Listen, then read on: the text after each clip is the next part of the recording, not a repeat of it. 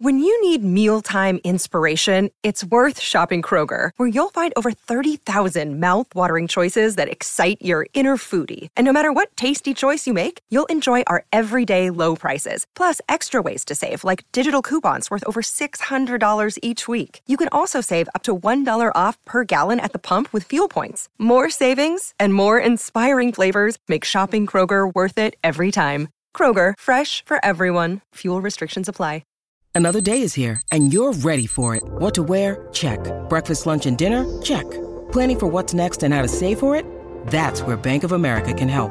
For your financial to-dos, Bank of America has experts ready to help get you closer to your goals. Get started at one of our local financial centers or 24-7 in our mobile banking app. Find a location near you at bankofamerica.com slash talk to us. What would you like the power to do? Mobile banking requires downloading the app and is only available for select devices. Message and data rates may apply. Bank of America and a member FDIC. With threats to our nation waiting around every corner, adaptability is more important than ever. When conditions change without notice, quick strategic thinking is crucial. And with obstacles consistently impending, determination is essential in overcoming them. It's this willingness, decisiveness, and resilience that sets Marines apart. With our fighting spirit, we don't just fight battles, we win them. Marines are the constant our nation counts on to fight the unknown. And through adaptable problem solving, we do just that. Learn more at marines.com.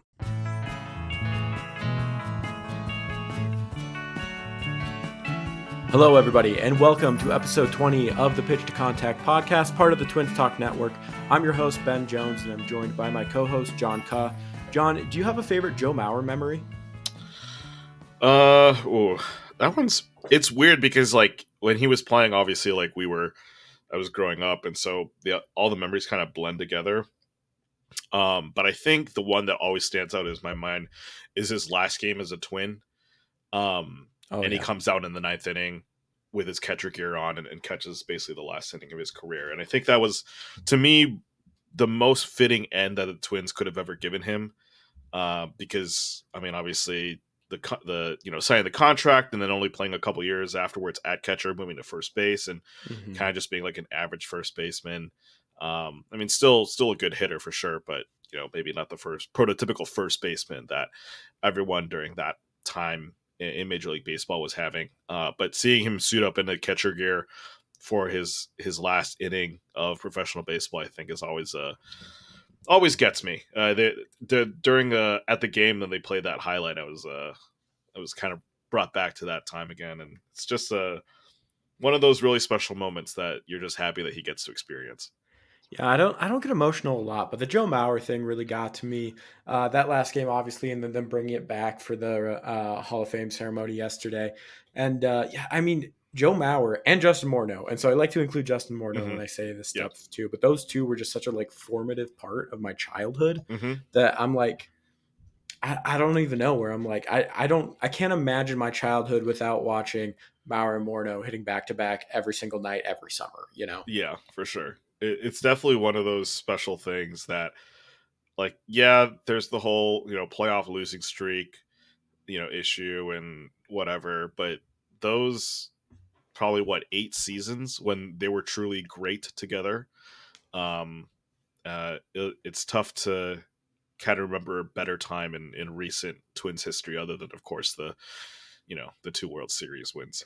Yeah, the uh, what what I'll be really interested to see is obviously we're talking about Joe Mauer's uh, retirement ceremony or the Hall of Fame ceremony that he had uh, this last Saturday, which was super cool to see. I think uh, I was there in person. John, were you able to make it to that one as well? I did, yeah. It was kind of annoying though because uh, I was trying to get there early because I thought they would be doing some of the Hall of Fame stuff earlier in the day, and then turns out no, it's not happening till six. So I was like, well, I guess I'm gonna bum around the ballpark for about an hour and a half doing nothing. um, get get a few beers, hang out, you know. Pretty much, Um, yeah. But yeah, it, it was a super cool ceremony to be at. I, I thought it was a little uh, maybe a little underwhelming, but if for only the reason that he had his jersey retired already. Right. And like to me, I'm like that's that's a much bigger honor than the Hall of Fame, right? The jersey Yeah. retirements are much smaller than the Twins Hall of Fame. And so, right. I had to Um, I had to like check myself because I was like I wasn't 100% sure if they retired his number because I was like why are we doing a Hall of Fame? Isn't he already in the Hall of Fame by having his Yeah. his jersey retired? No, I know. I didn't think we needed two separate things Yeah, here, but yeah. any uh any opportunity to honor Joe Mauer is always Yeah. fun. I did. I did love the fact that they brought out the guy who struck him out, the one guy that struck him out in high school. Yeah, that was so funny. I did not see that coming, and I'm like, when he there. first walked out, I'm like, who is that? And I think everybody kind of had the same Yep. reaction, and then they explained it, and everyone's like, oh, that's so funny. Yeah, I mean that that guy, like, I mean, no one knows his name. It's it's Paul Feiner, but like everyone knows there's one guy that struck out Mauer in, in high school, but no one knows who he is or you know even what he's doing now. But it was it was Yeah. kind of cool for the Twins to bring him out. Just just a funny moment, and Joe still remembers, you know, like the exact pitch that that he struck out on, which I think is hilarious. I mean, if I struck out once in high school, I would remember. I remember the one hit I got in high school. There so it's just the exact opposite. Yeah, Yeah, but it, it was really funny because my wife was there with me, and obviously she doesn't follow the Twins as closely as I do. And she Mhm. turned to me, and she's like, "Wait, did he really only strike out once, like in all of high school?" I'm like, "Yeah, I know. Mhm. Like that's why he was number one draft pick out of a you know relatively small town in Minnesota."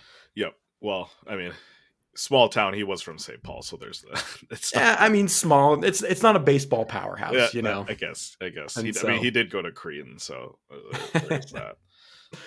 Um, yeah, Joe Mauer, good stuff. Well, I'm sure we'll talk about him more uh, in the coming weeks. He's up for Hall of Fame, MLB Hall of Fame eligibility next year, uh, and I think that'll be a very interesting debate. I, obviously, we're biased as Twins fans. I think he's very easily in, and I'm going to be very upset if he's not. Mhm. Uh, but you never know since he had that such good first half and the back half because the concussions weren't as strong.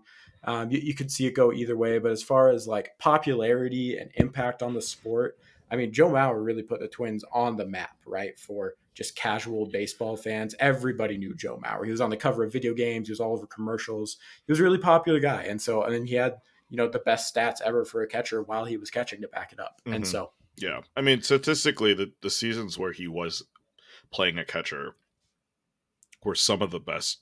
it's, Seasons it's he's a no doubt. Hall of Famer if you just look at those. Exactly. Yeah, even if it's you know like what, uh, probably an eight year career, nine year Yeah. career at catcher. Um, if you just look at those seasons, it, I mean, yes, we're biased, it, but you can't count out what is it like five Silver Sluggers, five um batting titles, The Gold Glove Glove, awards, MVP. MVP. Yeah. Yeah.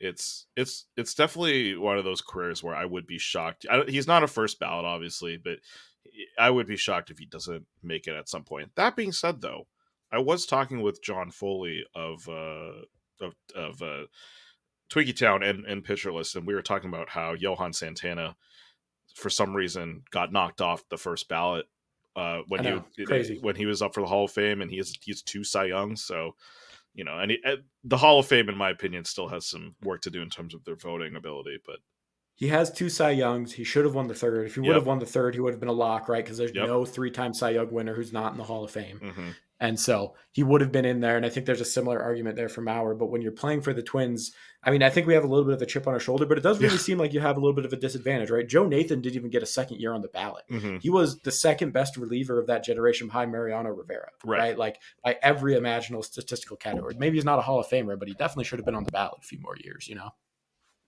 Anyway, now Yeah. that we've gotten our uh, twins related angst out of the way, uh, we'll, we'll revisit, revisit that more when Joe Mauer's actual candidacy gets closer. But uh, back to your regularly scheduled programming. Let's go over uh, the Twins week, the lot of wins, which was good, uh, refreshing, the one loss, uh, and we'll start with our weekly snapshot. So the Twins again went five and one last week. They split the series against the Cardinals, and then, or sorry, they won the series against the Cardinals, and then they swept the Diamondbacks uh, for a five and one week. They also had the trade deadline right at the beginning of the week, which we talked about on Tuesday. You can go back and listen to that episode if you want to hear our thoughts. But uh, this week puts them at 59 and 54 for the season. They're first in the AL Central. They have a four and a half game lead on Cleveland, which is their biggest lead of the season. So, right when the Twins have started to play a little bit better, really, if you exclude that sweep against Kansas City, they've been excellent post All Star break Mhm. just a little blip there against KC. And uh, on the other side, Cleveland has been pretty awful, including another collapse today when they couldn't close out the win in the ninth inning. So puts the Twins in a nice position. And kind of like we've been saying all season, if the Twins can have a few hot weeks, they should pull away with the division fairly easily, even easier at this point after Cleveland sold off some big league pieces to uh, get some prospects. So uh, let, let's get into the games. Let's start with the Cardinals and game one, which was a win. Yeah, so three two victory as we kind of discussed on Tuesday already. Yeah. Um, Pablo Lopez was pitching six innings with four hits, one and run, five strikeouts.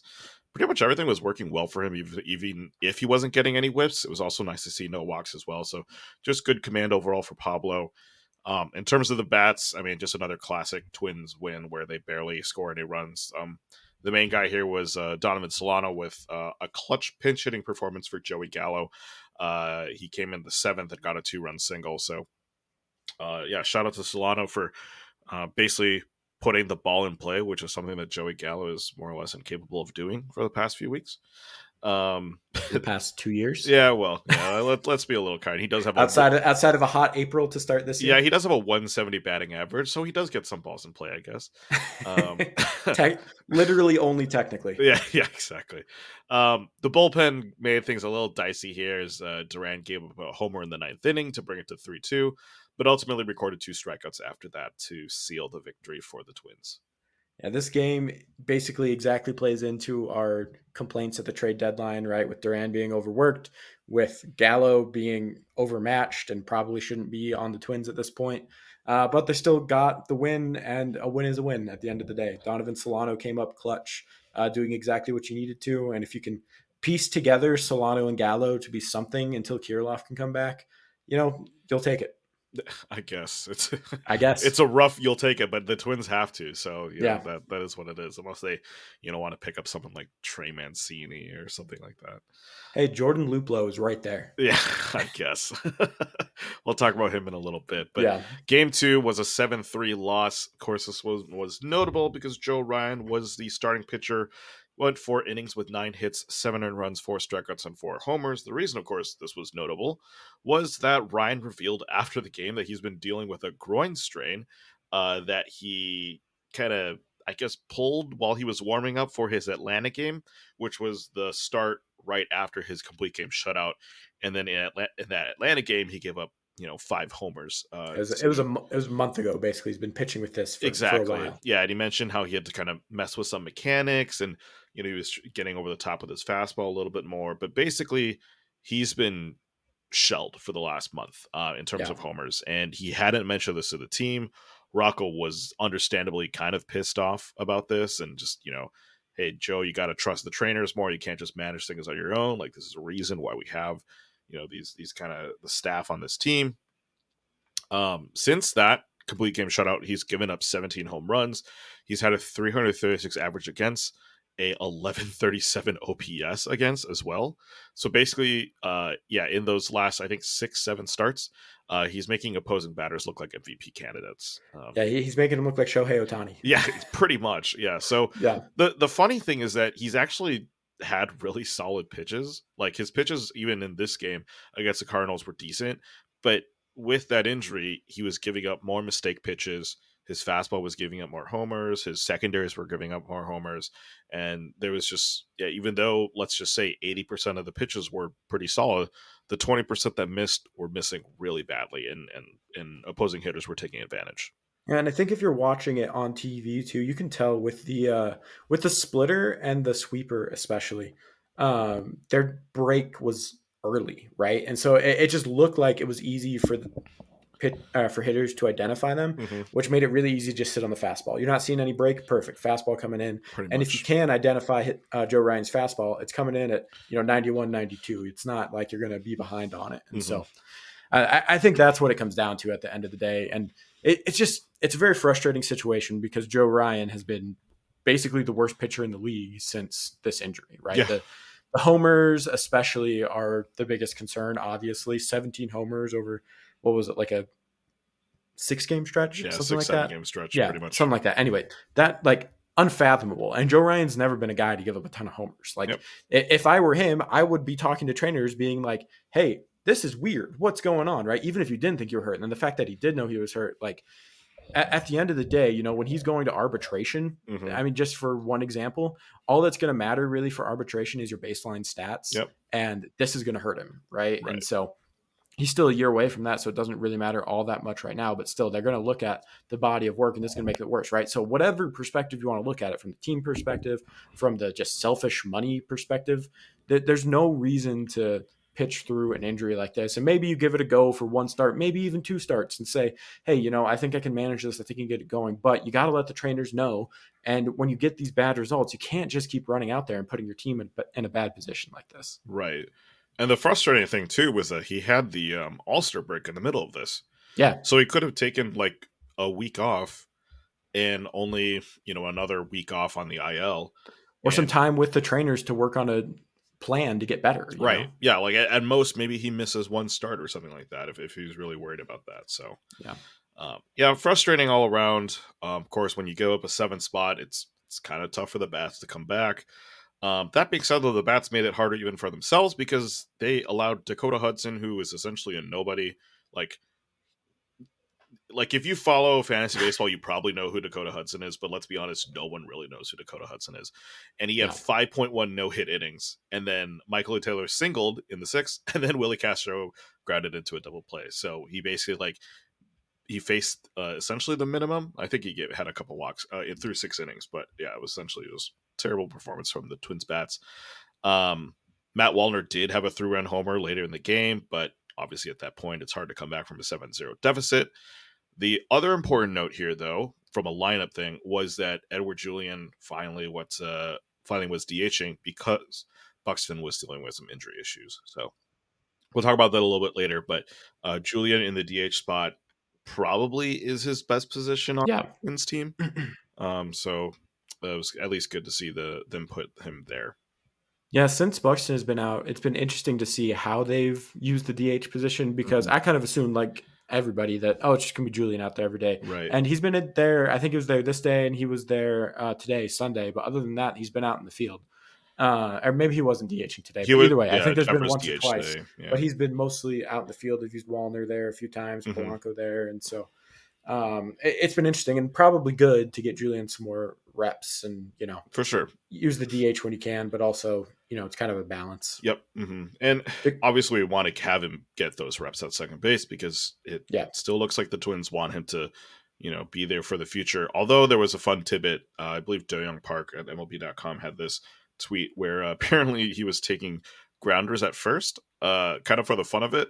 Uh, the Twins didn't ask him to do it or anything; he was just trying it out. So, yeah, the uh, reasoning, the thought behind that, if he actually was taking it there for real baseball reasons is Royce Lewis is due to start a rehab assignment most likely sometime this week. Mm-hmm. And so once he comes back, well, then you have three guys for two positions with Polanco, Julien, and Lewis, uh, third base, second base. Now, maybe you can make an argument that Royce Lewis would be better off in the lineup than Carlos Correa at shortstop, but that's not going to happen. So you yeah. got three guys for two spots, and that means one of them is either DHing or if Buxton is back, someone's got to play first base and you mm-hmm. got to get Gallo out of the lineup please.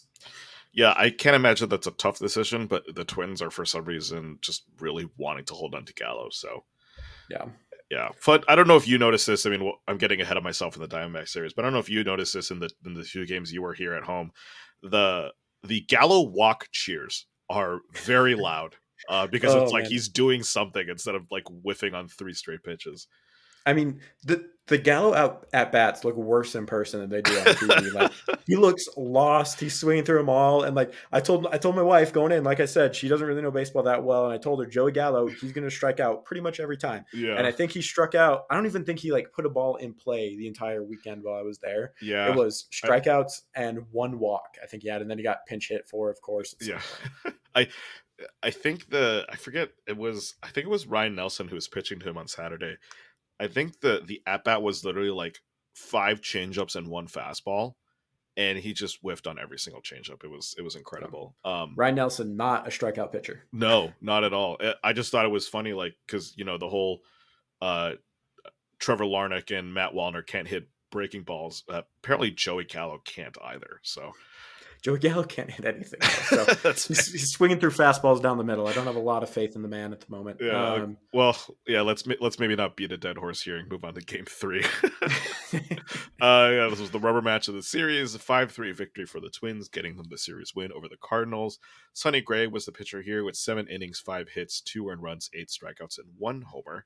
Uh, he was basically cruising through the Cardinals lineup. He finished with 77 pitches on the night it was good to see zero walks from Sonny as well. He's been struggling with of that um, as of late. His slider was especially on point. He only threw it nine times, but out of those nine, four of them ended up as whiffs, four of them were called strikes, and one was a ball and play that ended in an out. So basically, it was a perfect pitch for him uh, on on Thursday. Dan Hayes of the Athletic had a really good tweet here. Uh, basically, people were wondering like, "How oh, he's only got 77 pitches in the seventh inning? Why don't they let him out in the eighth? Well, apparently, Sonny Gray has a 16.2 ERA after the sixth inning. Uh, when he's gone past the sixth inning in five total games this season, and in those five games, he's only recorded 10 outs. Uh, so uh, not great. Um, and so for all those fans wondering why Rocco didn't keep him in the eighth, uh, that's why because he's not good in those in those uh, moments. But it was good to see him go, you know, seven innings of this one and, and pretty much cruise through a lineup that still has a lot of dangerous um, dangerous power. You know, yeah. Goldschmidt, Arenado, Jordan Walker. Uh, those guys are definitely not bad baseball players, but he shut them down pretty well in this start.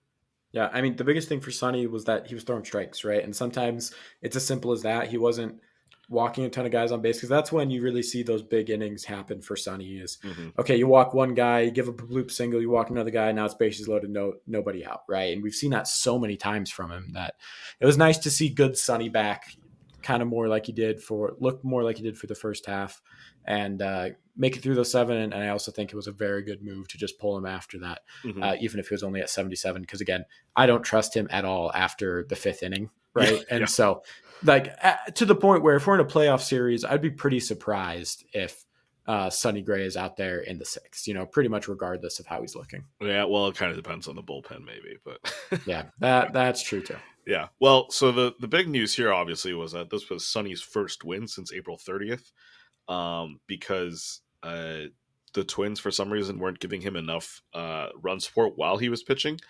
Uh, so I thought that was surprising, although also wins are just a bad pitcher stat, in general. But, you know, interesting tidbit here. Uh, mainly the offense came from uh, Ryan Jeffers and Michael A. Taylor. Both of them had two run homers in the second inning, uh, basically giving Sonny a four run cushion. Um, and so that was that was good to see at least from the offense that they got something going. Uh, and then with the relievers, uh, the only thing of note here was Duran kind of had another shaky appearance. He did get the save, but ultimately also gave up two hits and a run to bring it to 5 3. Nothing really to worry about, but he has been a little less dominant uh, as of late. Um, it, nothing, again, nothing to truly worry about, but he has been giving up runs and homers just here and there. Yeah. And I mean, it's like we've been saying all season. As long as Ryan Jeffers and Michael A. Taylor start hitting, the offense is going to be fine. yeah, that's definitely the secret to unlocking this this offense. yeah, for sure. So they finished that Cardinal series 2 1, uh, getting a series win there, which is good to see. And then they came home to the Diamondbacks. Uh, game one was a 3 2 victory. Bailey Ober was started uh, five innings, six hits, two earned runs, uh, but only three strikeouts. Uh, he was laboring in this one. Um, good to see the Twins let him go over 100 pitches, but he only got five innings. So, um, you know, not the most efficient start. The fastball and slider combo was doing really well. Uh, he just, for some reason, just wasn't able to get those strikeouts. Um, it's just tough to see. But honestly, a decent Bailey Ober start. I think right now, all we want for him is to keep it close, and he did that for five innings. Here's my main takeaway from seeing Bailey Ober in person for the first time. Uh, even taller in person. I was sitting right behind the uh, Twins dugout, and he was still taller than me while I was up in the stands. So. yeah, he still only has a 92 mile an hour fastball for some reason, though. Crazy. I don't really get how it works. I, I, don't really. Here's the thing. I know a lot about baseball. The like whole mechanics of pitching and yeah. how to like use your body and everything completely baffling to me. I don't understand that part of it at all. But I also did not do very well in like my high school biology classes, so that probably checks out. Yeah, I think Bailey Ober for his height like doesn't have a really high release point for his fastball, and that usually results in a little bit lower velocity. But it works for him, so I'm not going to complain too much about this. I mean, the other thing that helps too is when you're that tall, you just naturally get a lot of extension, which makes the ball seem faster. Yeah, so. exactly. Uh, the the bats, of course, in a three two victory, pretty quiet. Uh, all the offense came from three solo shots from Jorge Polanco, uh, Max Kepler, and Michael A. Taylor. Um, yeah, Max Kepler is back. That's what I have to say about the Diamondback series. Yeah, it he kind of proved it in this this series. Um, and uh, it's yeah, we'll talk about the other two two games for him, but oh man, the, the Kepler train is is getting ready to leave the uh, the station, and it's hard not to get on. Yeah, the uh, the Jorge Polanco uh, home run was good to see too. Just since he's been back from the injured list, there hasn't really been any anything from him, any offense, really nothing consistent. He had that uh, double in his first game back to tie the game late. He had this home run, but it's been really inconsistent. And so, mm-hmm. you know, the Jorge Polanco we all know is getting, you know, singles, doubles, uh, home run every now and then, right? He's not going to be a 30 home run guy, but mm-hmm. he's putting the ball in play and he's, uh, you know, driving in runs. And so, a good step in the right direction, hopefully, as he's working back and getting a little bit healthier. Right. And shout out to Michael A. Taylor as well with, with having yeah. a little bit of a home run resurgence as well. Um, yeah. Anything you get out of him is kind of an added bonus in my mind, right? Pretty much. He's, he's hitting ninth in every game he plays. Yep. Mm-hmm. So any offense from him is good. Uh, with the relievers, uh, the only the main thing I want to note here was that because you know Ober was only going five innings, they needed you know four uh, four solid uh, innings from the relievers, and obviously the three two game you gotta gotta have good ones here. Floro, Thielbar, Pagan, and Duran all pitched in this one. Uh, and just shout out to Emilio Pagan having some good showings. I know we we you know gave him a little his flowers a little bit last week, but yeah, yeah, he's been he's been really solid. He did give up a run in today's game, but that all being said, he he's had a really stellar month since the All Star break he's keeping the ball in the park, which has always been the thing for him, right? He has the stuff, mm-hmm. and basically, if he's keeping the ball in the park and if his cutter is well located, he's going to be a good pitcher. And that's kind of always been the problem with him is mm-hmm. he's throwing cutters down the middle and they're getting drilled out of the park. And so he's been right. doing that. And it's come at a time where they really need it because he's probably, you know, third in the bullpen hierarchy behind uh, Duran and Jax. You yep. know, it's pretty much him or Thielbar after that. Thielbar is working back from an injury. And so they've needed him to step up with Brock Stewart being hurt. And you got to give him credit. He has. And if he keeps this up, the Twins might re sign him. Oh, boy and uh, we might actually be feel positive about that too. I, I know. I don't know how I feel about that well, we'll give it another uh, two months here before the end of the season. I but. guess I'm like having legitimate like worries that it's going to be like the eighth inning in Game Two of the wild card series, and Emilio Pagan is going to be protecting like a three-one lead, and I'm just like, for some reason, I feel confident about that, and I'm like.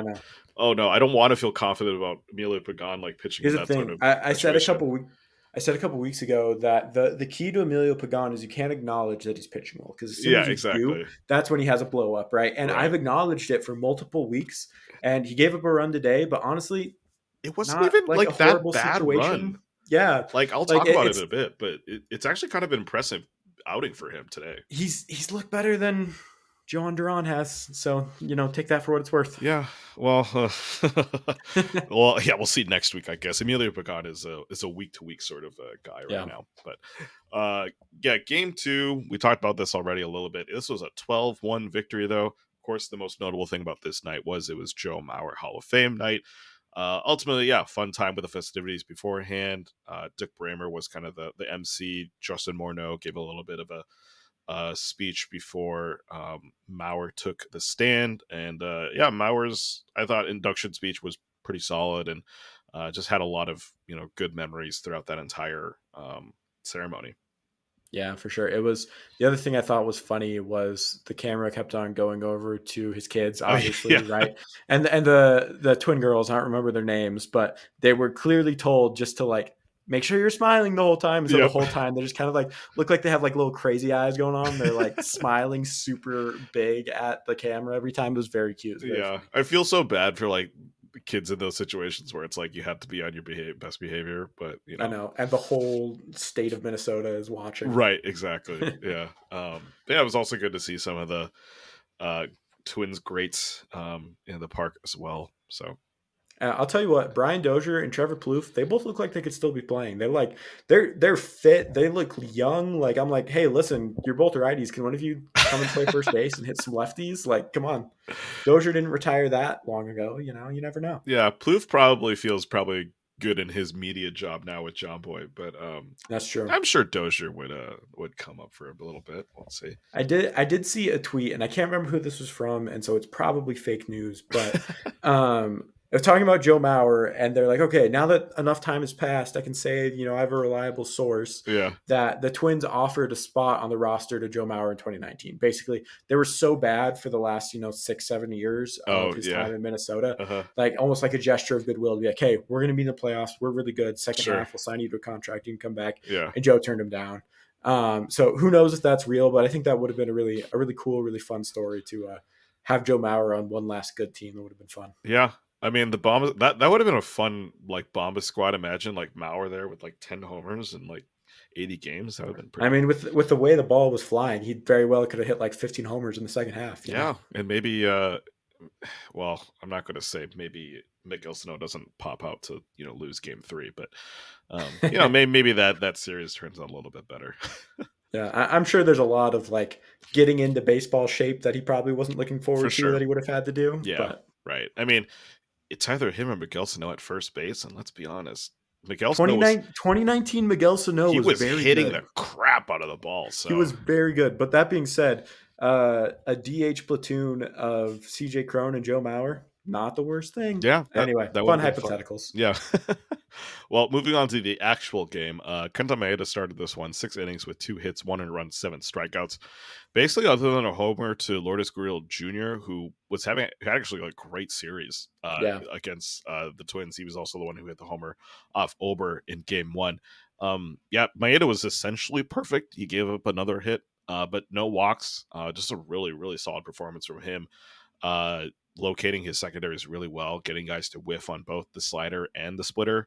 Um, basically, since he's returned from IL, uh, which I think is, uh, I think it's like seven starts, he has a 2.47 ERA, a 0.98 WHIP, 34% strikeout rate. And even though you know the Twins are kind of limiting him to like you know at most 90 ish pitches, he's managed to go five plus innings in all but one start. So, um, just yeah, really solid. He's essentially been the ace of this rotation in the last month, just in terms of his stability. Um, he might not have like the eye popping numbers that someone like Joe Ryan might have, but he's been Mr. Consistent, yeah, for the last month and a half essentially. Yeah, it's basically like him and Joe Ryan have switched bodies since he came back, where now Joe Ryan can't throw and Kenta's great. You know, one of these days we'll get everybody clicking all at once. Yeah. But it is nice to see Kenta, you know, kind of return to form, right? He's looking like 2020 Kenta out there. And 2020 Kenta was very much helped by only having to face AL Central and NL Central teams.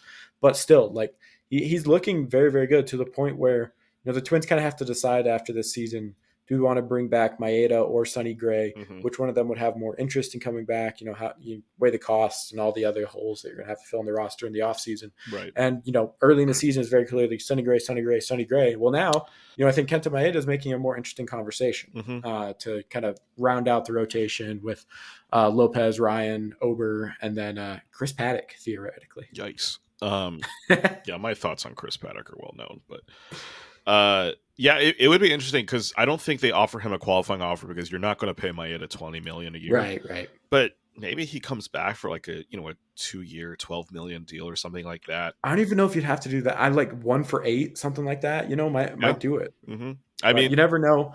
This this free agent market is so weak that I feel like it might be a little a little weird, Mhm. right? Like Sonny Gray will get the qualifying offer and probably turn it down and probably sign for more somewhere because of how weak the free agents are this year. yeah, that's assuming he still wants to play baseball after this season, but I think I, th- I think he will. Money money's a convincing factor. I, I guess. Uh, in a 12 1 victory, though, the Bats showed up in this one. Uh, Edouard Julien was the DH. He actually led off in this game, three for five with two runs. So basically, what you love to see from your from your leadoff man. Uh, Jeffers was the man of the night, though. Uh, oddly specific. Obviously, he was starting at catcher. He was batting seventh in the lineup on Joe Mauer night, and he went three for four with two homers and four RBIs total. Uh, yeah, basically just was uh, I don't know somehow got possessed by the spirit of Joe Mauer in some way in this game. but yeah, he was great. Uh, Michael Taylor and Kepler, Kepler also added homers for the second day in a row. And then new twin Jordan Luplow uh, also had a hit in his debut. Granted, it was off backup catcher Carson Kelly, but a hit is a hit. A hit is a hit. They all count the same in the score sheet. But yeah, the, a couple things with these homers. The uh, Jeffers' second one was, I think, about as low as you can hit a ball in target Yeah. field and have it be a home run. What I, Um, I'm trying to remember, wasn't it like was it Christian Vazquez or like two weeks ago, right? Someone basically hit it off the same spot, but instead of bouncing into Instead of bouncing stands- up and like Yeah. technically going out, it Right, came like it came back, just barely right? back in. Yeah, I think it was Christian Vazquez. yeah. So, Um, but yeah, basically Jeffers got the better end of that stick, Yep. and then Max Kepler hit his home run into the uh, Delta Skybox 360 or whatever it's called. yeah, it was an uh, absolute bomb. Yeah, one of those ones where it's like there's six players ever that have hit one up there. Two of them are Jake Cave and Tyler Austin. So you know, baseball players are strong and anyone can hit it out there. But still, it's a it's an impressive feat nonetheless. Yeah, and I think Michael A. Taylor's homer was off the foul pole, right? Yeah, yeah, that's right. so So, A lot three of kind of very interesting homers in there. Yeah. Uh-huh. Um yeah. It was so funny because when Kepler hit his homer, I was standing next to a dude, and he was like, "Oh man, my girlfriend just was in the bathroom, and, and Max Kepler's her favorite player."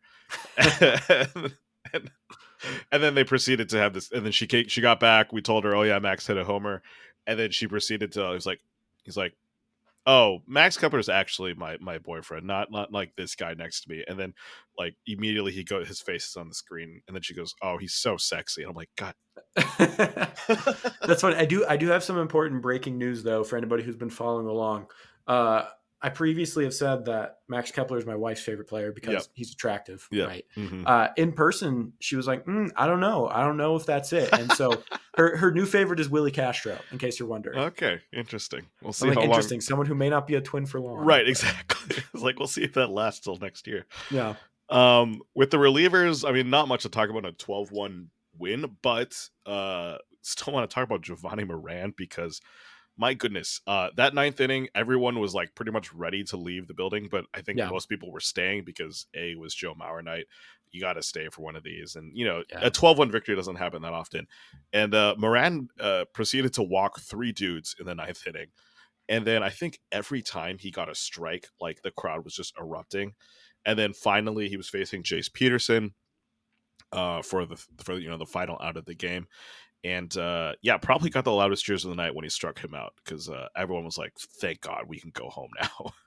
yeah. It was it was a rough showing. He's had a you know extended stretch here for the last month where his ERA's jumped over five. I think it's closer to six now at this point, and yeah, Moran's been really really rough. yeah, it was not pretty, and the Twins thought so as well, and they promptly sent him down to AAA, uh, where Rocco basically told him like, "Hey, just throw strikes, like you know, don't don't get it in your head too much." Um, and that was kind of the thing because he was actually throwing like decent pitches; they were all just missing the zone essentially. Um, and so, but the th- I yeah. think the thing is when you're up 12-1, it's like who cares if somebody like I think in that situation Rocco would have rather had someone hit a home run off of Moran Mm. than walk somebody, right? Like Right. you don't want to unnecessarily extend the game. Mhm. And it when you're in that situation, like, you know, they had uh, Jeffers go out to the mound at one point and talk to him. They had Pete Right. Maki go out to the mound and talk to him. Like, what do you say to him other than, man, just you see my mitt, throw the ball there. Like, right, yeah, and so it, I think that's kind of always been the issue with him, where he has the good stuff. The fastball change combo is really, really good. Mhm. But when he's not throwing strikes, he's just very ineffective. And if he gets that consistently, he's going to be a great reliever for a long time. Mhm. But without that, you know, he's a fringe roster guy. right. I did think it was weird that they didn't just put Winder in after the sixth inning.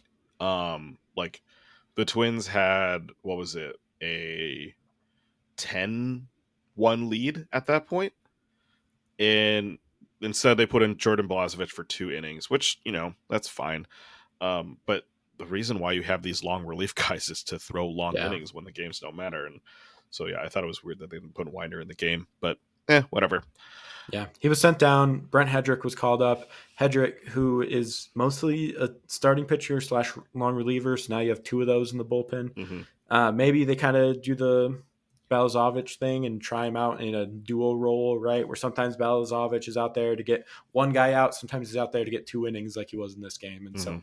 you know, maybe there's a little bit of that you could try with Headrick and use him a little bit as a lefty specialist in certain spots, but. Bullpen's not in a great spot. Probably would have been nice to pick someone else up, don't you think? Yeah, just maybe. Um, uh, yeah. So the final game, five three victory, giving the Twins the sweep. Uh, the notable thing about this was new twin Dallas Keuchel pitched in this one, five innings, eight hits, one earned run, two walks, and zero strikeouts. Uh, pretty much just what you expected from Keuchel. Just a lot of ground balls. Um, no strikeouts is a little surprising, but uh, he ha- hasn't really been a strikeout guy. Uh, he honestly kind of got bailed out by the defense a little bit when you give up eight hits but only one earned run. Um, and two walks. And two walks, yeah. So 10, 10 base runners. 10 base runners, but had one double play uh, that worked out for him. Willi Castro, I think, caught like a, a what a basically a shot off Christian Walker's bat yeah. uh, for an out. Um, so you know, not like a great start. Uh, this is not Cy Young Dallas Keuchel for sure, uh, he did all right. Um, it's hard to say though if you know what the outlook's going to look like for Keuchel. I wouldn't be surprised him surprised to see him take another start with the Twins because they are on this you know long 13 game stretch. Ryan yeah. is still on the IL. Uh, arguably though, Louis Varland. I mean, I know he's struggled a little bit in AAA recently, um, but he's still a really solid guy. He was up earlier this season, and in my opinion, he's probably better than than Keuchel. I think Keuchel he's one hundred percent better than Dallas Keuchel. Dallas Keuchel yeah. got five whiffs all game. Five. yeah, it wasn't it wasn't um, very good. Um, he he was very very lucky. His FIP in this game was uh four seven. His xFIP was five seven. Like it it wasn't it wasn't a good start. Right. Yeah. He just happened to get lucky and the it's not just that too. The diamondbacks were running all over the twins in this game. They had yeah. a franchise record eight stolen bases. Yep. And so um and i think that's the most the twins have given up since like 1960 or something like that really? okay. stats were real. And yeah, so i didn't know the twin side of that but that's hilarious. Yeah and so it's one of those things where I don't know if it's something about Keuchel or something about Vazquez or probably a little bit of both, but they were running all over us and getting hits and getting walks. And so he'll probably get another start because you're right. There's why not? You mm-hmm. know, if anything else, I think they'll probably use Louis Varland at some point in this stretch too, but maybe use him for like a game to give everybody else a little bit of a break, push everyone back a day. Yeah. And then I would imagine whenever Joe Ryan comes back, Keuchel gets cut. And mm-hmm. that's probably fair and what it should be. Right. Um yeah, there's I mean, there's no reason for them to keep Keuchel on the squad other than we need a pitcher. So yeah, but I don't know. The whole thing has been a little weird to me because yeah, you need a pitcher, but it's not like you don't have guys that can come up and fill in two starts and mm-hmm. try to get four or five innings out of them, right? Because yeah, you have Louis Varland, which is obviously number one, but you also have Simeon Woods Richardson and Cole Sands. Frankly, you could throw out Josh Winder and try mm-hmm. to you know piece together a bullpen game and I think there's somebody else I'm forgetting. Brent Headrick, like I was just mm-hmm. saying, he's been a starter mostly at AAA. And yeah. so it, it, was a weird ad. I think it was mostly just like he has a ERA at one in AAA, and so let's see what he can do. And what he can do is not much because he has a fastball that's like 83 miles an hour. Yeah, it, it ain't pretty. Um, yeah. uh, thankfully, the bats were a little bit better, uh, although they weren't really that great because um, they were facing Zach Gallen, who's basically one of the better pitchers in the NL um, was kind of in the running for the Cy Young, but fell off a little bit. Yeah. Uh, he he's still you know probably a top ten pitcher in the National League for sure. He struck out eight batters uh, in this one. Did, did give up two runs uh, when Carlos Correa finally did something at the big, at the base. Uh, sorry, at uh, at the plate uh, and hit a two run single. Um, and then ultimately they came back in the ninth. They were down three two because of um, a pitch from Thielbar that we'll talk about in a little bit and uh, Kepler got a solo shot for his third homer in three days. And then Matt Wallner, hometown boy, finally uh, finally got a walk off homer with the two run uh, shot in the ninth. Uh, ironically, both of these came off Paul Sewald, um, who, if you remember, he had been traded to the Diamondbacks to be their closer. Mm-hmm. Would have been a guy that I would have liked the Twins to target, but the price was a little too high. Yeah, um, for a for a 34 year old, you know, it's he has team control, but yeah, I, I, wouldn't have been super happy with giving up some real assets for Sewald. Yeah, I mean the Diamondbacks traded two uh, major league players. Granted, those major league players were uh, Josh Rojas, who's been kind of a a utility dude, and then um, Dominic Canzone, who's like kind of the third outfielder right now. He's a he's like a 26 year old rookie just getting his first. Exactly. He's, he's, he's, not much. He's not truly a major leaguer, and then they had no. like another minor leaguer. So it's like you know they basically traded the equivalent of like Willi Castro, Trevor Larnach, and like a, a minor league player. Right. Um, Which still is a lot to give up, but you know you can see the logic. Right, but then you know on our team, Sewald, you know, slots in as the setup man here essentially. And I don't yeah. know if you would really want to pay that much for for a setup guy. So yeah. Uh, yeah. Anyways, uh, turns out trading doesn't always work for all those um, you know, Twins fans who are clamoring for for Falvey's head. Uh, not saying this validates anything, just you know pointing something out. Um, the other fun thing, of course, was that Correa grounded into two double plays. Just uh, oh god, yeah, further solidifying his lead at the top of the major leagues for uh, uh, for that stat, uh, which isn't that great, but it yeah. is what it is. You got. I think you know they tried the leadoff thing. It seemed to like maybe give Correa a little bit of juice for a few games there. He's been just as bad since then, and Mhm. I think at this point you kind of got to do what you did to Buxton, which is drop him down to sixth or seventh. Right when you have guys like Wallner and Kepler hitting this well. And granted, Kepler's been square in the middle of the lineup since he started hitting again. Mhm. But um, Wallner, especially, is a guy where it's like, okay, at, at this point, you're probably better off with spotting Wallner in at that two or four hole or wherever you're t- tending to put Correa nowadays, Mhm. and just letting him get some more of those impact at bats because this last you know three weeks, more often than not, Wallner's come through and Correa hasn't, Yeah, and we're you know we're into well into August at this point. Correa still isn't hitting. Who knows if he ever will this year? I don't think he's washed forever, right? But for whatever reason, something this year isn't clicking, and I don't know if it will. yeah. It's kind of weird though because it's like your top three batters, right, are probably Julien, Kepler for for now, and Wallner. You're not moving Jeffers up in the lineup, even though he's been great this week. Right. I don't think you want to necessarily put that pressure on the catcher who has tons of other responsibilities. Yeah, Michael A. Taylor's firmly the ninth hole hitter. Yeah. Gallo shouldn't be hitting, but if he is, the eighth hole is where you put him. Uh, and so now you're debating where do you mix Willi Castro, Jorge Polanco, and Carlos Correa, right? Right. And that that's a it's an interesting conversation to have. I'm glad I'm not Rocco. Basically, is, is what I'm saying. Yeah, and I think you know we've definitely been hard on Falvey, and I think you still could be for maybe letting Wallner dominate AAA for a little bit too long. Yeah, But you do have to give him a little bit of credit here. Where look at probably the guys who are the best hitters in the lineup. It's Julien and Wallner for sure, Mhm. and Kirilloff before he got hurt. Right, Yep. those are three guys that came up through that system that they developed. I was giving them a lot of crap for you guys aren't developing hitters. What's going on here? And those are three of them right there. Uh, Julien and Wallner, especially, who have outperformed, I think, what was expected of them. Yeah. Uh, Julien leaps and bounds, you know, as a 18th round pick or whatever Pretty- he was. yeah. Wallner was a first rounder, but still is kind of limited ceiling. And hmm you know, he, he's turned out to be a really good, solid major leaguer with potential to do more. He ran, uh, he beat out a throw to first on a potential double play today. He ran 29.4 uh, feet per second, which is like elite level. He's a big guy. I don't It's- know how he got that fast. I wasn't Uh, yeah. watching on TV because I'm blacked out here because the Diamondbacks are technically Oh, uh, really? in my market. That's but- hilarious. yeah, so I couldn't see it, but apparently he got down the line. So yeah, anyway, I was yeah, watching. I was watching him in warm-ups yesterday, and like he legitimately looks so awkward, like running in warm-ups. I mean, obviously they're not going full speed at all, but he Yeah. just looked like a like, like basically a vertical stick trying to run. Um, He looks like he hasn't grown into his limbs yet, and he's like 24 or 25. He- yeah, he's a- he has. he's a big dude too, so Yeah. um, maybe But- maybe it's the long legs that help a little bit.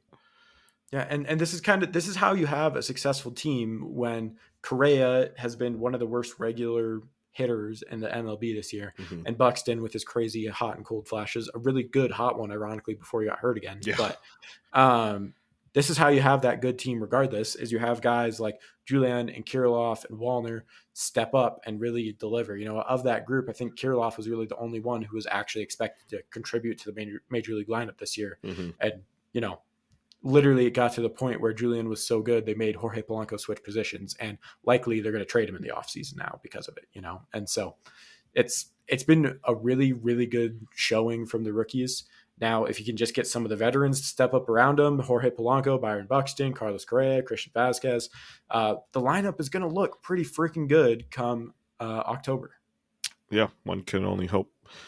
Uh, I say that a little sarcastically because you know the Twins are the Twins, and October is just never a good month for us. Um, I did want to talk about the relievers in this one just a little bit. Um, Yeah. obviously they had to do some work with Kai Coloni pitching five innings. Um, I believe uh, with this one, so you know, Floro came in, pitched the sixth. Uh, not much of note here. Pagan did Yeah. come in, and pitch the seventh. Um, the, he did, he did give up a run here, right? So that's a little blip on his his resume. But I thought it was interesting that they actually they they put him in instead of Jax because he was he was going to face the four batters he faced in this one. Well, technically five, but the four batters he faced in this one: Corbin Carroll, Tommy Pham, Christian Walker, Lourdes Gurriel Jr. Basically, that is the heart of the lineup for this Diamondbacks team. And Yeah. the Diamondbacks are not like a bad team. They they're one game above 500 right now, but they were leading the NL West for a little bit. Um, like the, this team has is really good um, in terms of hitting, and the Twins were like, hmm, heart of the lineup's coming up. Corbin Carroll, who like if not for the fact that Ronald Acuna Jr. is having like the season of his life, could be an M- NL MVP frontrunner. Um, he's Yeah, definitely, the definitely. NL Cy Young for sure. Like I I, mean, don't think I- there's anyone going to beat him in that. And Not uh, Cy he- Young, sorry, I mean, Rookie of the Year. Rookie of the year, yeah, and he's like he he showed it in this series. He was all over the place Yep. uh, this entire series. He was as advertised, which was really cool to see. hmm Yeah. So basically, you know, their best players, and they were like, eh, Pagan. Yeah, that's the guy we went out there. And uh, yeah, he gave up a run, but ultimately, like, it could have been a lot worse. Um, we've Yeah. seen it been a lot worse. So Mhm. I thought it was cool that the Twins let him do this. Uh, Jack got in a little bit of the pickle in the eighth. He gave up two walks, but he did strike out Corbin Carroll, which was which was a good. Like Jax was like super pumped up after that strikeout. Um, so you know, good to see him get some of that confidence there. And then the game was tied, or yeah, the game was tied um, in Mhm. uh, in the ninth inning, and so the Twins ended up sending out Caleb Thielbar, which is a little unfortunate because he his first two batters that he faced were Tommy Pham and Christian Walker, both who are righties. and crush lefties. Christian Walker, especially, like one of the best Mhm. hitters in the league against lefties. Yeah, and then Tommy Pham, who you know we've been talking about, would have been a nice guy for the Twins, Yeah, but no, the Diamondbacks got him instead. Um, and so yeah, it was kind of a weird decision in my opinion to send out Thielbar here, but ultimately after looking it over, it was probably the right thing, unless you know the Twins were like, ah, let's send out Yard Duran for two innings here. You know, Right. he pitches the ninth. There's no guarantee that they they win and then they you know get a run across in the ninth. So he'd probably have to pitch in the tenth as well if they really want to seal the victory. And the only other right-handed options were Balazovic, who just pitched two, two innings, innings. Yeah, so he was probably before. unavailable. or Josh Winder, who um sorry you were not going out in the ninth inning in a tie game, right. Or Brent Headrick, who's a lefty and would have just been even even worse decision than Thielbar. Yeah. So yeah, ultimately Thielbar did give up a solo homer to Christian Walker. Thankfully, though, uh, yeah, Kepler hit a homer to tie up the game, and then Matt Wallner had his walk off. Yeah, no, it was it was interesting. I think the Twins. I think maybe they had something in the scouting report about Jax and these guys because they seemed a little hesitant to use Jax all weekend. Mm. Um, you know, they, they threw him out there in this game because they were short on options and it was a close game. But when he's so reliant on that slider sweeper, kind of looks different depending on the day. Mhm. Um, but when he's so reliant on that, you got to wonder if maybe they have something on the Diamondbacks. They hit that pitch really well, and so they just wanted to uh, maybe keep him out of it a little bit. yeah, I mean he did strike out Carroll in a 98 fastball, yeah. so you Yeah, know, exactly. it wasn't he wasn't necessarily relying on his slider to get those whiffs for him. Yeah, but I also think it's kind of nice where, um, you know, while Pagan is good, you do kind of have those two different types of setup men you can go to. Of, um, you know, obviously Jax can hit 97, 98 with his fastball. He's just never going to throw that many of them. Mhm. Then you have Pagan, who's pretty fastball cutter reliant. And so, you know, you can use those scouting reports to your advantage. Oh, you have a guy that struggles with uh, velocity. Great. Let's uh, throw Pagan out there. You have a guy that struggles with breaking pitches. Okay, uh, Jax, you're up. You know, it's it's a nice combo to have as long as it's working. They kind of did the same thing with uh, Brock Stewart before he got hurt as well. Yeah. Um, like you mentioned, the the Diamondbacks had a franchise record, eight steals on the day. A couple of those were double steals though, so it's cheating just a little bit, but Still, it is what it is. Um, yeah, there was the the throw to third base. I think, I think it was Jake McCarthy trying to steal third there, and like it was just, it was so late. Um, and then there was the throw to second to that Julien couldn't field. Like yeah, something about Vazquez at the plate. Like I, I don't know if his this is just a track record with him, with where he's just doesn't have good pop up time. He doesn't have a, like a super strong arm. Um, but yeah, the the Diamondbacks were definitely taking advantage of it today. Yeah. And Jeffers has gotten a lot better at it too, to give him credit. Because this is the thing about Jeffers last year, right? Is Jeffers famously slow pop time, couldn't get anybody out. He had the arm strength, but he was just really slow on it. And you know, to give him credit, this year he went out, he fixed it, and now he's been one of the best defending against the run when everybody's running like crazy this year. Mhm, Yeah. Uh, I thought it was also kind of funny that um, because of all these steals, they had a lot of runners at scoring position, and uh, they were kind of like you know the Twins that we like to bemoan, where they were two for eleven with runners in scoring position. They left yeah. twelve men on base. Uh, meanwhile, the Twins only had a uh, one. Were only one for three with runners in scoring position. Basically, only had three opportunities to do that, but they did come out with the win. So you know, all you know, who cares about stats, right? Yeah, when Dallas Keuchel gives up 10 base runners, you're going to have plenty of chances to score, and luckily they didn't. Yeah. I think that says more about the Diamondbacks than Keuchel, but that's okay. yeah, exactly. Um, but yeah, it, it, was a good series. I, I love being there in person. It was my first time at Target Field in a decade, so it was awesome to get back there, spend a little more time back home. But um, yeah, the Diamondbacks they've been on a little bit of a cold streak streak recently, but they were one of the best teams in the National League for the first three months. And so, hmm. you know, it's a it's a good series here to sweep them. They have a lot of really good players. They have those three really fast outfielders that can cause a lot of problems on the base paths and did. And so, um, all you can do is beat the guys in front of you. And this week the Twins did, which is really great to see. Yeah. Uh, okay, let's get to a couple uh, last news notes before we wrap up. So the uh, weekly injury update. So we already talked about Joe Ryan uh, pretty extensively, so we'll skip over that one. But he's on the injured list for a strained groin. Uh, we'll see how long he stays on the injured list. Byron Buxton also got put on the injured list for a strained hamstring. Uh, they waited a couple days, probably seeing if it would respond. But I personally think this is a good thing. Where I think earlier earlier on in the year, they were trying to have Buxton play through a few more things. I think now, you know, with some of the cold streaks he's had, like, no, let's give him the 10 days. Let's see what happens. And, you know, at the end of the day, all that you're really doing is getting a few more at bats to uh, Julien and Wallner and whoever else you're going to use that DH, which isn't a bad thing right now. Yeah, I'm kind of all for that. Yeah. Um, the other move with the bullpen, Brock Stewart had a little bit of a setback and he was placed on the 68 injured list. Um, it doesn't really change when he's going to come back because he had already been out for a pretty extensive time here, but really just opens up that roster spot uh, to add Keuchel. Um, but again, it's one of those things where the Twins had that information on Brock Stewart before the trade deadline, so would have been nice to see them take advantage of it. Mm-hmm. Uh, next up here, Royce Lewis. Uh, he's been playing catch. He's been doing a full routine in the batting cages. Uh, I think he's also been facing some live pitching the last couple days, which has been good. Uh, he hasn't officially been set on a rehab assignment yet, but I wouldn't be surprised if we uh, get that news before the game tomorrow morning. And then that again puts the Twins in an interesting position of, okay, what are we doing with Royce Lewis? Right? I don't think they're going to have him play center field this year. I don't think that's very likely, but can he or Julien or Polanco or somebody play first base so that we can get Gallo out of the Twins lineup? please.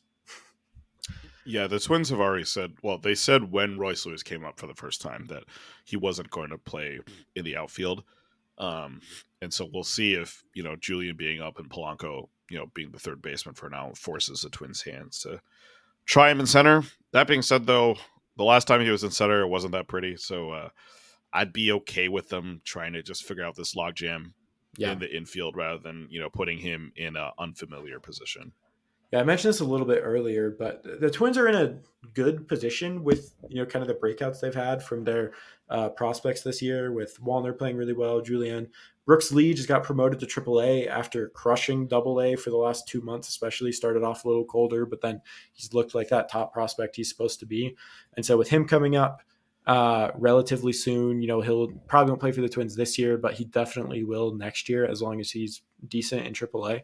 With all those guys, I think Jorge Polanco is pretty easily expendable. I would, of anybody on the team right now, I would say he's most likely to get traded. Mm-hmm. Um, and then also you put yourself in an interesting position with uh, you know, you still have Lewis, Julien Lee. One of those guys probably has to move to the outfield, most likely Royce Lewis, most likely in center field with how Byron Buxton can't play there very often. And, uh, you know, I, I, think given a full offseason to train and know, hey, this is what you're going to do, he has the athletic skill to pretty much play anywhere and he would excel out there. Yeah, we probably should have an episode one of these days where we just talk about our dream lineup for the 2024 season. Assuming um, everybody's actually healthy. Yeah, assuming everyone's healthy. But I honestly would still like to see this team with Polanco on it. I think him being as a switch hitter is, is really valuable yeah. to this team. Um, but yeah, base it, it might not be able to happen. Um, you know, depending on where all the all the puzzle pieces lie.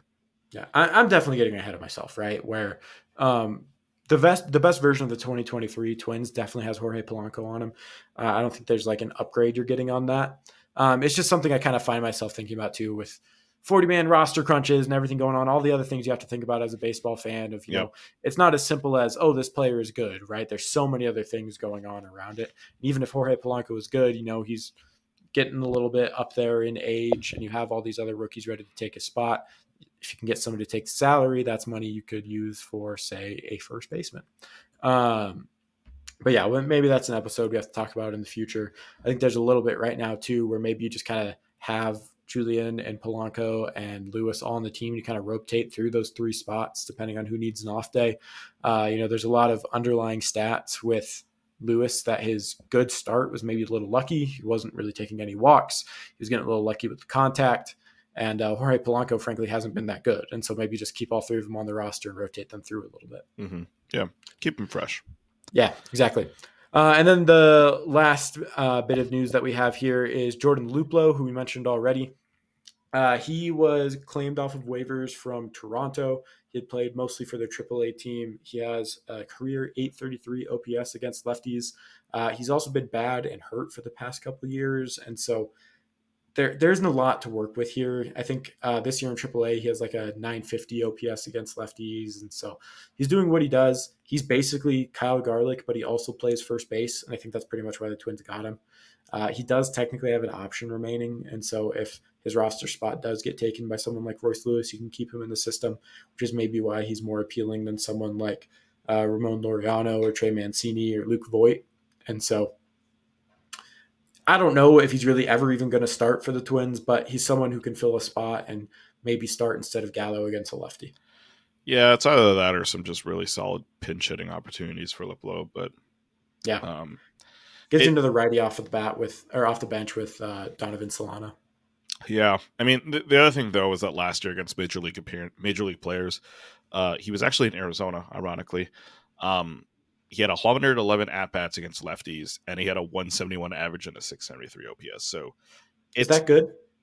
I mm, those seem like low, low numbers to me. So, uh, they, those seem like still better than what Joey Gallo's been for the last like three months, though. So. Eh, you're not wrong, but also like you know, it's like it's it's a low bar to clear. Yeah, yeah, it's like you know one pile of garbage compared to a smaller pile of garbage. Yeah. Well, when you have a hole and you're trying to fill it with waiver pickups and free agent signings in August, you know that this is what you got to work with. So. Yeah. Ugh, rough. Um, okay, quick look ahead to next week. The Twins, like we mentioned before, in the middle of a 13 day stretch, all with games here. Uh, so next up this week, they'll have four games in Detroit and then four games in Philly, all on the road. Um, Detroit sold off a few guys to uh, you know look a little bit more towards the future, but they've still been surprisingly scrappy. And you never know with divisional guys like we saw with the Royals, uh, can go very bad very quickly. And then Philly, who is kind of in a similar position as the Twins, it's just that they play in a much better division with the best team in baseball. So yeah, um, and because yeah, of that, that, they're still sixty-one and fifty-one, which is like hilarious. Um, yeah, but um, still firmly in the wild card mix over there, largely due to their star power hitting, especially Bryce Harper and uh, Kyle Schwarber, Nick Castellanos, Trea Turner, who's been awful, but still is Trea Turner and some level very similar to Correa in that aspect. But um, yeah, it, will be an interesting week. Detroit, uh, like we mentioned before, they sold off uh, Michael Lorenzen, but they did keep Eduardo Rodriguez, which was bad news for the Twins. They tried to trade him away to the Dodgers, and the Dodgers or and Eduardo Rodriguez said no, basically because he wanted to be closer to family. He had the no trades clause, got to use it. Good for him. But mm-hmm. again, bad news for the Twins because he's a really good lefty. Yeah, there was some like random rumors that I was reading that the Twins were trying to trade for Erod, which I thought was kind of weird. Um, yeah. Because I mean, the last thing we needed was a starting pitcher. so. Yeah, I got to imagine that would have been something where it's like um, if they got him, it would have actually no. I think I remember what I read where it was it was going to be like a three team trade where they would have yeah. gotten Erod, but then Sonny Gray would have gone to the Dodgers. And would but in that case, I'm like you're kind of just trading similar pieces. What's the yeah. point of doing that? You right. know, but that's right. Ken Rosenthal, yeah, mentioned that had that in his article, but yeah, it just it just felt like a yeah. a strange deal for me. It's basically once he said no to the Dodgers uh, because he wanted to stay closer to family. The Dodgers were working to try to find another trade partner to keep Erod a little bit more out east where his family is, Mhm. but then they can still pick up a pitcher. So I think that was the idea. And probably for the Twins' trouble, they would have given him some low level prospect or something like that. And maybe there's an argument to be made that uh, Rodriguez is better than Sonny Gray. And I don't know if I disagree with it, but um, yeah, just an interesting thing there. I always kind of like to see the deals that don't go through as much as the ones that do, Mhm. just to see all the crazy things teams talk about. Right. Um, all right, so that's all we have for you, to, you guys today. Uh, if you like what you heard, be sure to subscribe to the podcast and leave a five star review. You can also check us out at Twinkie Town to follow everything you need to know about the Twins, and then you can check out John at Pitcher List for all of your fantasy baseball needs. Uh, John, do you have a fantasy tip for this week? Uh, I mean, this is funny because Kutter Crawford is facing Kansas City and Detroit, I believe, uh, in a two week start, um, a two start week, and um, uh, he hasn't been like amazing. He only goes like five innings most games, but when you face the AL Central, it's always a beautiful situation. So, um, yeah, Kutter Crawford, pick him up if you can. Mine is if there's any lefty who's facing the Twins, pick him up. Doesn't matter who. That it is. works too. That works really well as well. The the righties are a little more hit and miss, but you know the lefties are going to destroy him. So yeah, I mean, we're we're getting deep into the season here. Our fantasy uh, waiver wire pickups are getting pretty limited. Yeah, I guess that means that Joey Wentz and well, Eduardo Rodriguez are the guys that you should be trying to get. Uh, Erod's definitely on a, on a roster somewhere, but maybe Yeah. Joey Wentz is a guy to pick up if you want to, you know, take advantage of this the you know the the Twins uh being sucky for your advantage. Maybe maybe that's where you go. Yeah, if you're if you're a Jordan Luplow true believer, uh, he should get some run then this week. So. yeah, we'll see how that goes. All right. Um, if you want to follow us on Twitter slash X slash definitely not a porn site, uh, you can follow us at Twins Talk Pod, uh, and you can follow John at the John Cut and myself at Ben Jones underscore five. Uh, John is cracking up, and it's I'm trying to keep it together a little bit here, but I'm just telling you the app on my phone. Um, I saw somebody point out it's like there's no way uh, my girlfriend is not going to think I'm not cheating on her, like with how this app looks, and that's kind of how I feel every time I open it. But I'm still there because I get good baseball info. So the funniest thing was that like when it turned into X, like the Twins also changed um because they'll put like t- a player's Twitter handles right on the big screen. yeah, I and, noticed they and have it the changed. They had the X logo there. I remember the first time I see it, I was I saw it, I was like, oh god, why? why is this a thing? It's the worst. Now that okay, now that we're in minute uh, hour and five sixty five here, let me give you my conspiracy theory, which is that I think tr- uh, Elon Musk is intentionally trying to tank Twitter. Why? I'm not entirely sure. I'm sure there's some financial, complicated reason behind it. That's my conspiracy theory. Uh, Elon, if you listen to this, call me up. I have good financial advice. I don't charge that much. A couple million hour won't be that much. I promise. Yeah, it's probably going to be less than the you know the tax deduction that he's going to get off writing off Twitter or something like Yeah, exactly. All right. Well, now that we're done with that, again, be sure to subscribe to the podcast if you like what you heard. And then you can catch us back here next week to hopefully talk about another successful Twins week. Uh, until then, go Twins.